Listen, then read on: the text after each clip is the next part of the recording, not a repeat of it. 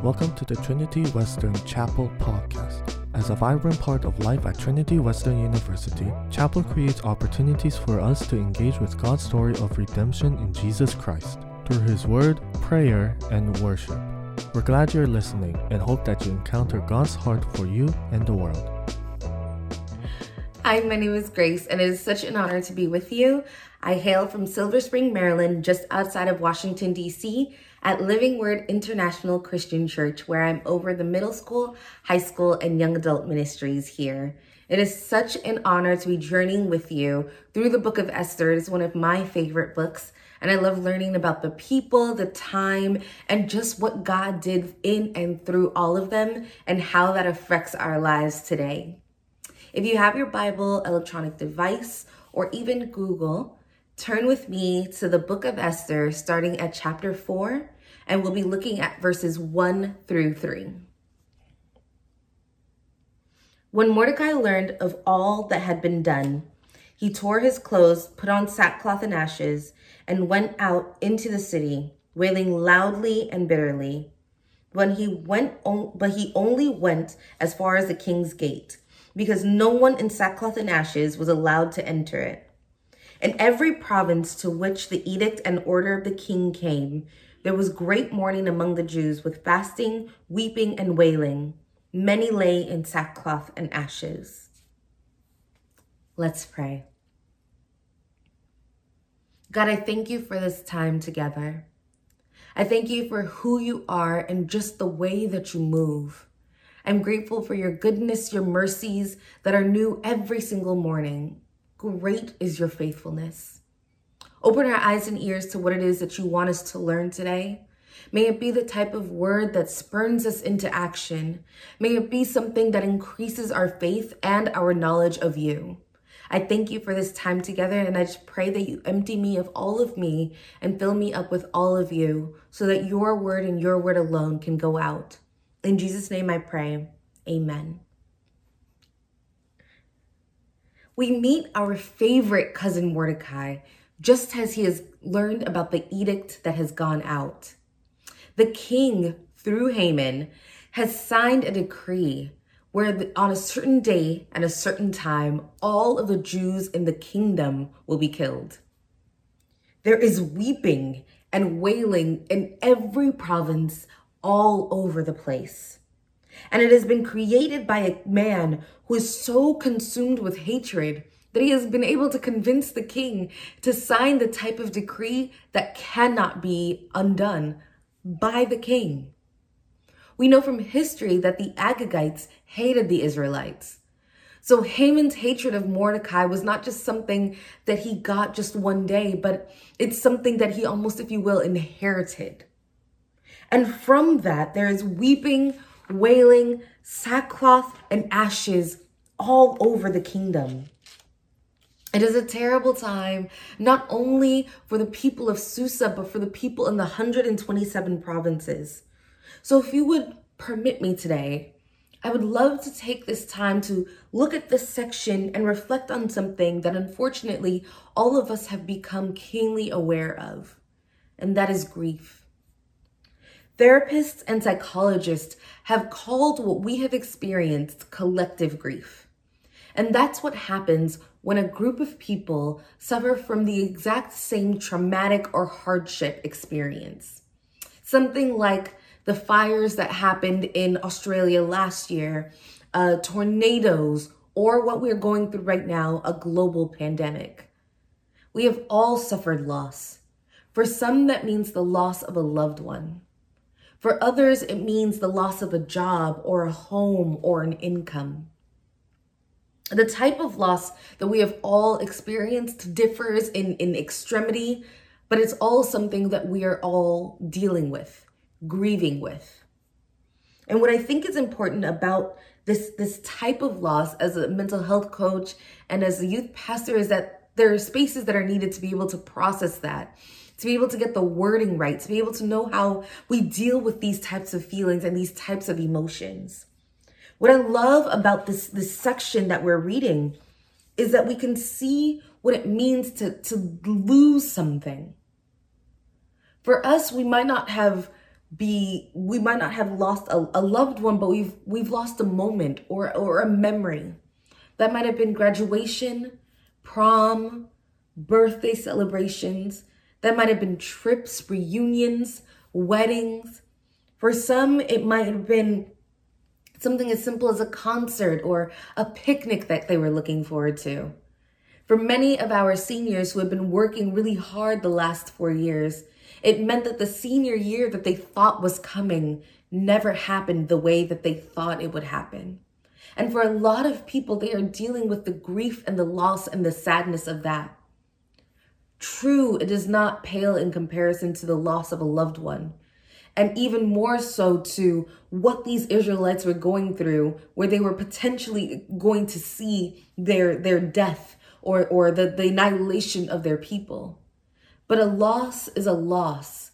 And what these um, psychologists and therapists are showing us is that when people lose or when they are grieving, the emotions in the brain and in the in the body are, are carried in the same way. If you're familiar with the book of Esther, you completely understand not only what happens next, but how the story ends. And if you're not familiar with the story of Esther, I don't want to ruin it for you. So I'm going to make sure to stick to this section, these three verses that are right here, the rivers and the lakes that I'm used to, if you will, because I want to look at the way that these Israelites expressed their emotion, that they expressed their feelings before God. It must have been very strange if you were just a citizen of Susa. And then all of a sudden, you just see these people walking around weeping and wailing, crying and fasting, wearing sackcloth and ashes because it lets you know that something has gone wrong. What their emotions on the outside said was expressing what they was feeling on the inside. It was something that they that they let people know that they were, were not willing to hide. Which is so different sometimes from the way that we as a people have been told that is okay for us to express our emotions. There have been people who have enabled us too much because they're too joyful, too happy. Or when they get sad, it's too heavy. The things that they express are too much. What you're doing is too much. What you're saying is too much. They can't handle all of you. And yet, and yet, what we see of the Bible is that there is never a time where the expression of emotions is too much. For Mordecai and the Israelites, it was a moment to grieve. It was a moment to cry out in anguish. And what we have seen in many examples, like I said, in the Bible, is that there are ways to express that, that not only honor God, but show how to do it in a healthy way. The Psalms is full of all of those types of examples. Psalm 25, 16, and 17, it says, Turn to me and be gracious to me, for I am lonely and afflicted. Relieve the troubles of my heart and free me from my anguish. From David to God. They would never let God not know how he was feeling. The way that David and God's relationship was that we can see in the Psalms, he always told God, This is what is going on, and this is how I'm feeling about it. At no time did he sugarcoat his feelings. They were always raw and real with God. Now, there is a movie called Frozen, and there is a character that tells us that maybe we should conceal and not feel, but even Elsa learned that it is important that we share our emotions. That eventually she got to the point where she was no longer hiding how she felt, but expressing it completely. And it made for her in that Disney movie her powers even greater.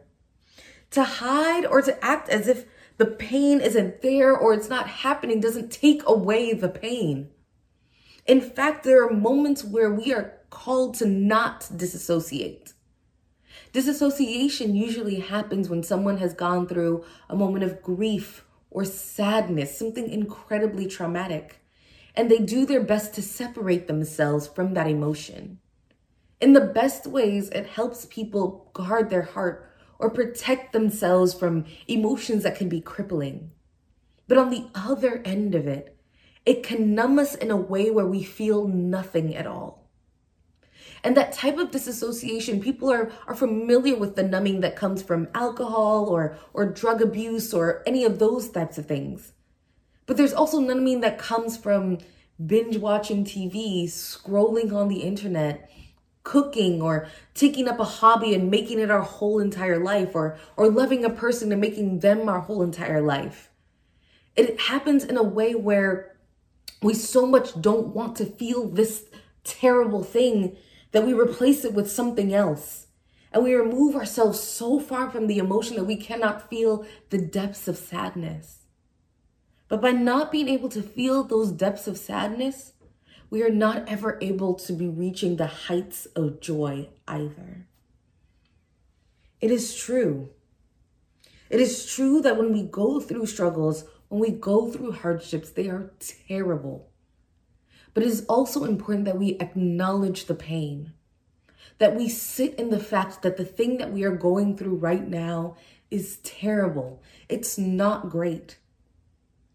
And I believe that we are called as Christians to take those things to God first.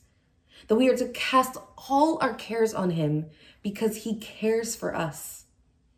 Psalm 77 shows us the perfect example of the way that we should not only express our emotions to God, but to lift ourselves up out of it and encourage ourselves, as it says in somewhere else. Psalm 77 starts off by saying, I cried out to God for help. I cried out to God to hear me. When I was in distress, I sought the Lord. At night, I stretched out untiring hands, and I would not be comforted. I will remember the deeds of the Lord. Yes, I will remember your miracles of long ago. And if you jump down to 12, you'll see him shift and say, I will consider all your works and meditate on all your mighty deeds. Your ways, God, are holy. What God is as great as our God? You are the God who performs miracles. You display your power among the peoples. With your mighty arm, you redeemed your people, the descendants of Jacob and Joseph.